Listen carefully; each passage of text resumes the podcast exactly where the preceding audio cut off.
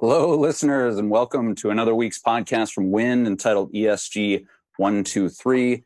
This is Max Keifer. As a refresher, I'm the host of the podcast. And this week we are very excited to have Michael Strong uh, from Pankow. How's everything going, Michael?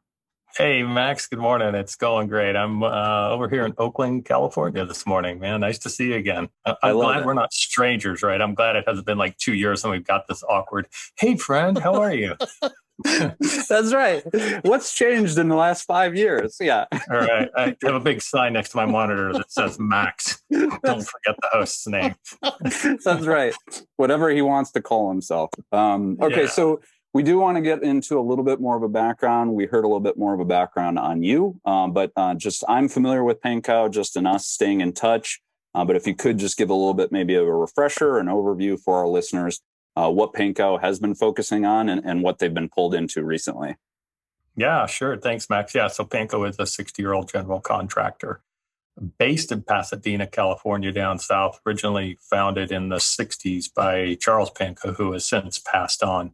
And we like to consider ourselves, kind of sounds funny, so you got to listen in close, but we like to consider ourselves a small, big general contractor. So what I mean by that is um, we can play with the big boys and girls on the projects in excess of $100 million. We just don't play with them across the country or across the world. And we typically only have one or two of those projects going at a time. But we go all the way down to the small uh, bread and butter tenant improvements, do a lot of seismic, a lot of historic preservation, a lot of things in between. I think the common thread between the projects that we do in the South and up here in the Bay Area, in Southern California and the Bay Area, is it's all relationship based, right? So we're not a commodity. We're not competing on price. We're trying to compete and we do it very well on service. Nice. Well said. Um, so, and I know we got partnered on a number of projects. Um, so, to our listeners tuning in, uh, I was at Healthy Buildings International for about 10 years or so. So Michael's been a, a great resource in that and collaborating with different vendors. Uh, it is a, a nice segue. I, I, usually bring up different industry organizations that both myself and WYND are involved in. Uh, are you making it over to Verge by any chance down in San Jose this upcoming week? Actually, I'm not. I mean, you know the Bay Area, right, Max? I mean, San Jose. It's like it, it's Southern like California. Way too yeah. far. It is. It's like Southern California. Fortunately, we have offices down in Southern California, so I'm optimistic we've got somebody in attendance. But no, I'm not going to be down there. What are we missing? Got it. What am well, I missing by being a San Francisco Oakland guy? Uh, I'll I'll handle that one. We'll we'll reconvene at Greenbuild up here in San Francisco. Moscone Center is going to be a little bit closer to your neck of the woods, but Verge getting into both the technology and the sustainability aspect. Uh, I'm still uh, doing the, the public transportation, so I'll, I'll take the BART down there from Oakland. It'll be easy for me. Very cool. Very um, cool. But you know, I, I think we've connected at a number. I know we have at a d- number of different events. Uh, Net Zero, we had uh, Drew Shula, who's the CEO of Verdical, who puts on the Net Zero conference. Uh, unfortunately, I didn't make that one, but we are getting pulled into ULI uh, as well as Realcomm and a few other ones. So uh, I think at a, uh, maybe a high level, if you could talk about the different industry organizations that both yourself and Pankow are involved in, and maybe that's a, a segue into the Pankow Foundation as well.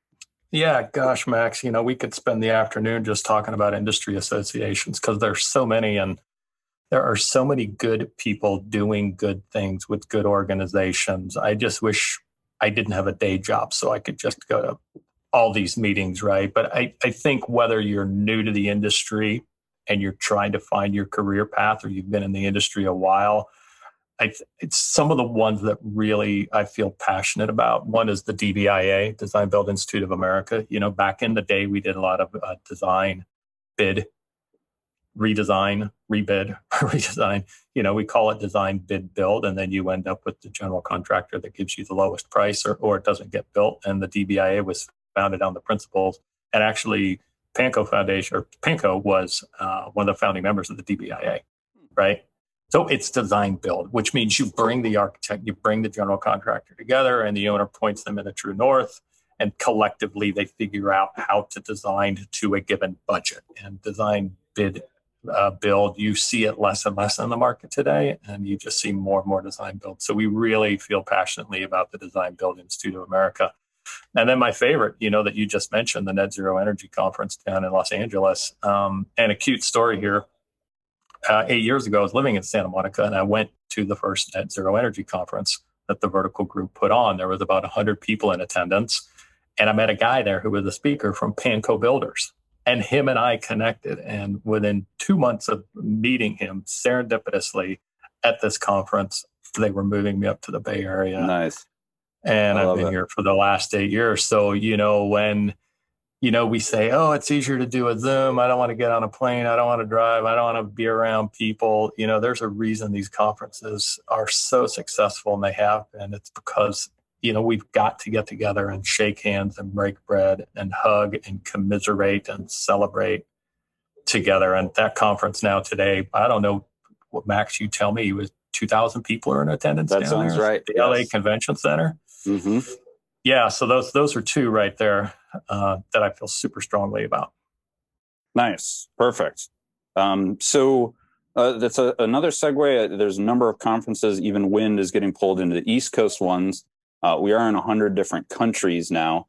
Uh, I grew up Midwest and then uh, did my undergrad, now master's at Colorado. Uh, for your reading pleasure, I am in the alumni magazine this month, so I, will forward oh, you over that. Cool. The, the, interview of me, the, the tables have been turned. But I um, like that. You you had hit on Southern California. You obviously uh, did a, a, uh, a, fair amount, uh, a lot of work in Texas as well, which I think was more on the residential side. Yeah.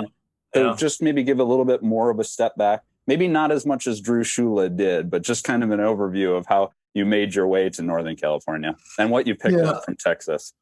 Yeah, interesting. Yeah, you know, so I grew up in the San Fernando Valley down south in, in Southern California. Uh, primarily because of an earthquake, we left the state, and I found myself uh, spending a good deal of time in Texas, growing up in Texas. Came back to California for grad school, went back to Texas to start my own business, primarily custom homes, lead only, design, build, renovations. Right, those were a couple of common threads, and uh, I realized. I realized I wasn't happy and I missed California. So I ultimately came back. And I think one, you know, many, many data points I can take out of having lived and worked in Texas is um, I think the one that I'd like to share with my listeners the most, especially because most of my personal projects at Pankow are in San Francisco, is is the topic of unions, right? So, you know, the mother's milk that my business was built on was non-union craftspeople, non-union laborers. And I was I didn't know what I was talking about, but I was an anti-union guy because I was in Texas and I was stupid and I didn't know any better. Right. So I came out here and had to deal with unions for the first time. And it's amazing, you know, a guy or today a gal with a nail bag on, it doesn't matter if they're in Texas or California. I find that those that I get to visit with and meet with and collaborate with on the job site, it doesn't matter if they're union or non union, they take pride in their work. Nobody wants to get injured. Everybody wants to do a good job, it doesn't matter if you union or non-union, right? That just the level of craftsmanship is just it's fantastic. I've learned on these commercial projects with the union, you can at least be assured they're not going to show up in flip-flops. they're not going to show up in cut off t-shirts, right? They're going to bring their tools and their materials. So yes, there is a higher level of training and there is a higher level of competence, I believe, at the baseline when you're talking about the people in the field. But at the end of the day, union and non-union, you know, there are brothers and sisters out there just building really, really cool stuff. Um, when somebody says they don't build it like they used to anymore, I say, yeah, you're right. They build it a heck of a lot better. Uh, and so, yeah, so that that was really that was really a great reminder that it, it doesn't matter. It's not union or manager. It, you know, we're all in this together. Uh, so I love working with uh, with the union people here and posted recently on LinkedIn, you know, about on Labor Day, right? The weekend. Thanks, thank a union for the weekend, right? It's because of the unions that we have the weekend that we all get to enjoy today. So there's a lot of history that needs to be respected on, on the role they've played in the fabric of our society. I'm glad you brought that up. And I need to do my research as well. Uh, I, I, need to dig into it more. So thank you for the reminder there. It's good for our listeners. Um, one of the other aspects, uh, I think we've connected mainly in office space in the past. Uh, we had referenced uh, healthy buildings, and I did a brief stint over at CBRE.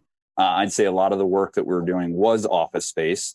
Uh, I did, and I'm sure this number is changing. Cushman Wakefield just came out with a stat that downtown Oakland has maybe 40 some odd percent vacancy at the moment.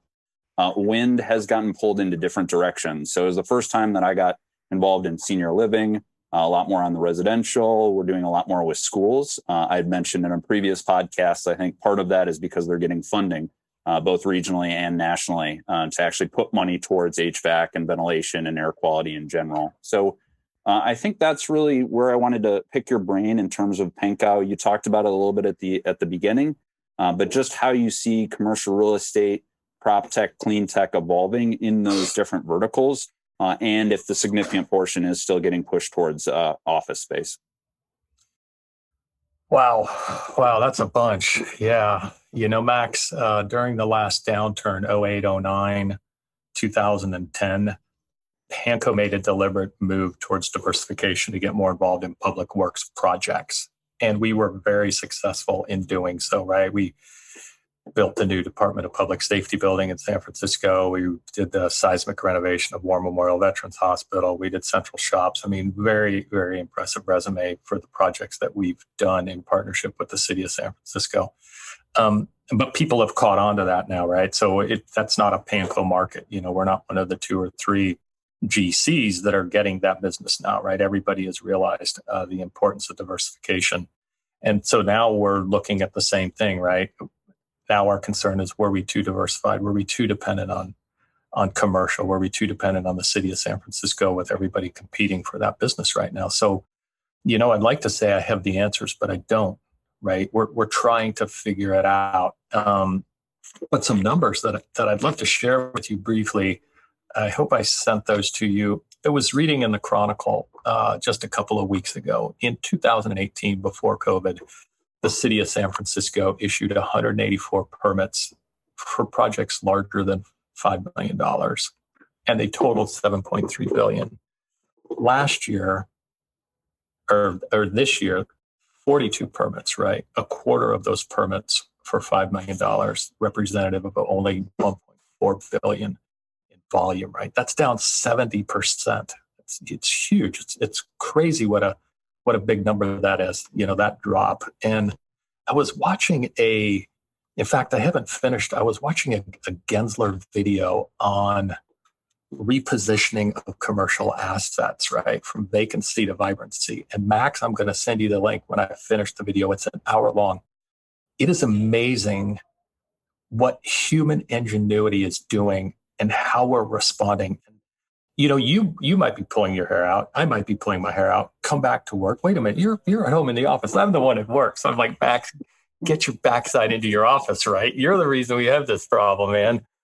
Um, but there's a lot of smart people trying to figure this out. And you know, we before COVID, we had too many office buildings. It's become apparent now we have too many office buildings. And the irony of you walking down the streets of San Francisco and seeing people sleeping on a sidewalk in front of an empty office building. It's unfathomable to me that you've got this juxtaposition, right? It's it's crazy. So we're going to figure it out. Those office buildings, a lot of them are perfectly configured to be residential. We're going to, you know, I'm in it for the long haul. You're in it for the long haul. San Francisco, the Bay Area is a good buy long term. We're going to see less people on the streets than we grew up with, and we're going to see more people in those buildings. They just won't all be office buildings. True. Um, so you also made a good point, and, and, I'll preface by saying I'm I'm the least technology tech savvy person here in the Bay Area, but to our listeners, uh, we will incorporate the link to the video of the the Gensler video to uh, both Apple and Spotify when you click on and go into the individual podcasts. Oh, cool! Very nice. Yes. So we'll make sure that everyone has access to it as well. Um, one of the, the segues there is that um, for as little as I knew about technology, um, it is an area that I love to nerd out on. Uh, you and I have definitely nerded out on technology as it's evolved here. Yeah. Uh, I, I will say that Healthy Buildings, we had the CEO of Healthy Buildings, Simon Turner, and he was talking about how either archaic uh, it was or antiquated to bring in indoor air quality monitoring devices. Sometimes, from a construction standpoint, they're even the size of a suitcase. Uh, WYND obviously focuses on air quality monitoring. Uh, the not only the costs have dropped, but the ease of implementation, putting sensors into the marketplace has obviously changed uh, how prop tech is evolving. So we had talked a little bit about um, technology in the construction world. You obviously know it a lot better than I do. Uh, we talked about not only doing indoor air quality um, monitoring indoors, but outdoors. I, I think tremendous um, uh, progress has been made about job sites in general, even job trailers. But uh, maybe that's a poorly worded way of me handing it over to you to talk about technology and specifically in the construction world and how you've seen it evolved in, in your last 5, 10, 15 years. And no one has the crystal ball, but some of the things that you're most excited about coming in the future. Yeah, right. Well, uh, three of them off right off the top top of the hat, tip of the bat. I forget what it is. I'm with you. Metaphor top is, of the but, uh, thanks for working with me on that, Max. Um, yeah, one of them, one of them, twofold is robotics. Right, we uh, have used robots uh, on one of my projects in two applications. Uh, one of them is for layout, robotic layouts uh, by Dusty Robotics. Right, the way we normally do it is you walk out onto a concrete foundation and two guys grab two ends of a colored string and they pull a measuring tape and they pull that string and it leaves a chalk mark. This is real. this is the baseline on how we do it, right? So instead we can have robots do the layout. It'll be quicker. Union union operated robots. Uh, it can all be uploaded to the cloud, accessible to everybody. You can lay out walls, doors, anything that you can measure, you can lay out and then the second robotic application is with Canvas, where they do the drywall sanding. Both of these technologies are not perfect for all projects, but they're good for large projects that have repetitive layouts or big walls that need dusting, right? If you have ever visited a job site when you have workers out there sanding the drywall and you see the cloud of dust and the respirators and the bunny suits that they're wearing and how it impacts everybody on that job site, you will be very supportive. And, you know, there is a shortage of good qualified craftspeople in this industry. This isn't taking anybody's jobs. These are union jobs in the Bay Area, and they're moving people up the food chain utilizing that technology. And um, you're going to hate me for this, but the but the third technology is the WYND technology, right? I'm I'm, I'm going to throw this at you, and you said don't talk about that, but I don't care. I want to talk about it because I promised you I would get one of these units into one of my job site trailers before the end of the year and it's still going to happen, right? Nice. Air quality index, you can look on your phone and see what the AQI is today, right now. And when the wildfires come into the Bay Area, you do not want to be anywhere near this place. And yet our workers are out there because there is no standard that says, hey, when it gets too bad, the workers can leave the job site as well. So they're out there breathing that orange smoke that we're all looking at on our computers in our offices that have fresh ventilated air and filtered air, right? But the workers don't. So being able to monitor that, it's not if it's going to come, it's how quickly it's going to get mandated because they deserve it. So yeah, yeah, you guys are doing some cool stuff there. Thanks. Well said. Our pleasure. Good to hear. Um, so this is kind of coming full circle in a closer to the. I got to give a shout out to one of our uh, analytics uh, gentlemen who came up with the title for the podcast of ESG one two three. So I think we did a good job of not throwing too many acronyms out to the listeners, but uh, we do get about a lot of people that are new to sustainability and environmental social governance in general. Some of the individuals right. are really just starting their career and really looking at what is the aspect. It might not be specific to general contracting or indoor air quality monitoring, um, but what would be some of your overarching ideas, uh, recommendations to somebody listening into this podcast if they were there? I won't date you too much on the years, but starting their career and really getting onto school and getting their bearings on what this industry is doing? Yeah. Well, number one, if I was a woman, I would say this industry is waiting for you with open arms. Huge, huge opportunity uh, for women in this industry. There are a lot of very good general contractors, just like Pankow, that embrace women from the field level, entry level role, straight out of straight out of school all the way up to senior director and, and C suite positions. So there is a ton of opportunity for women in this industry. Second thing is if you have any sense of uh, you know a desire to get into technology, this is this industry represents the best marriage between white collar and blue collar. At the end of the day, somebody still has to get out on that beam of steel with a torch or with a wrench and tighten that bolt. But the technology that enables them to do that once the right way is absolutely mind blowing. Um, so there's great opportunities for women. There's great opportunities if you're a technology geek.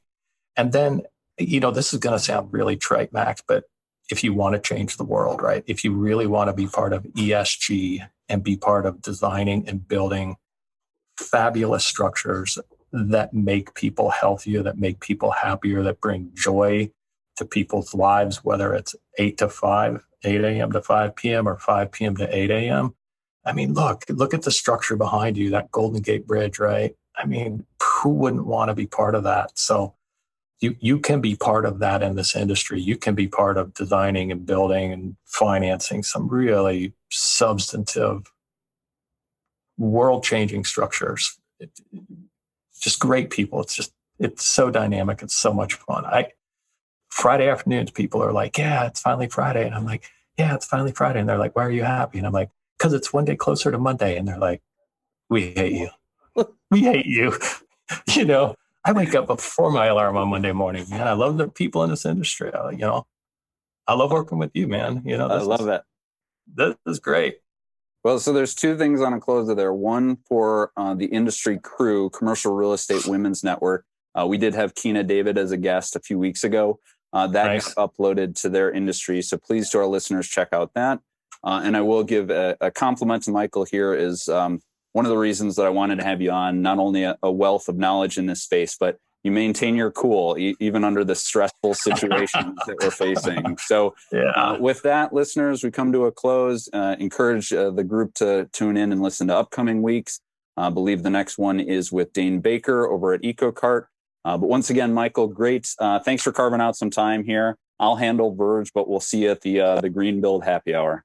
Hey, that sounds great, Max. Have a great day.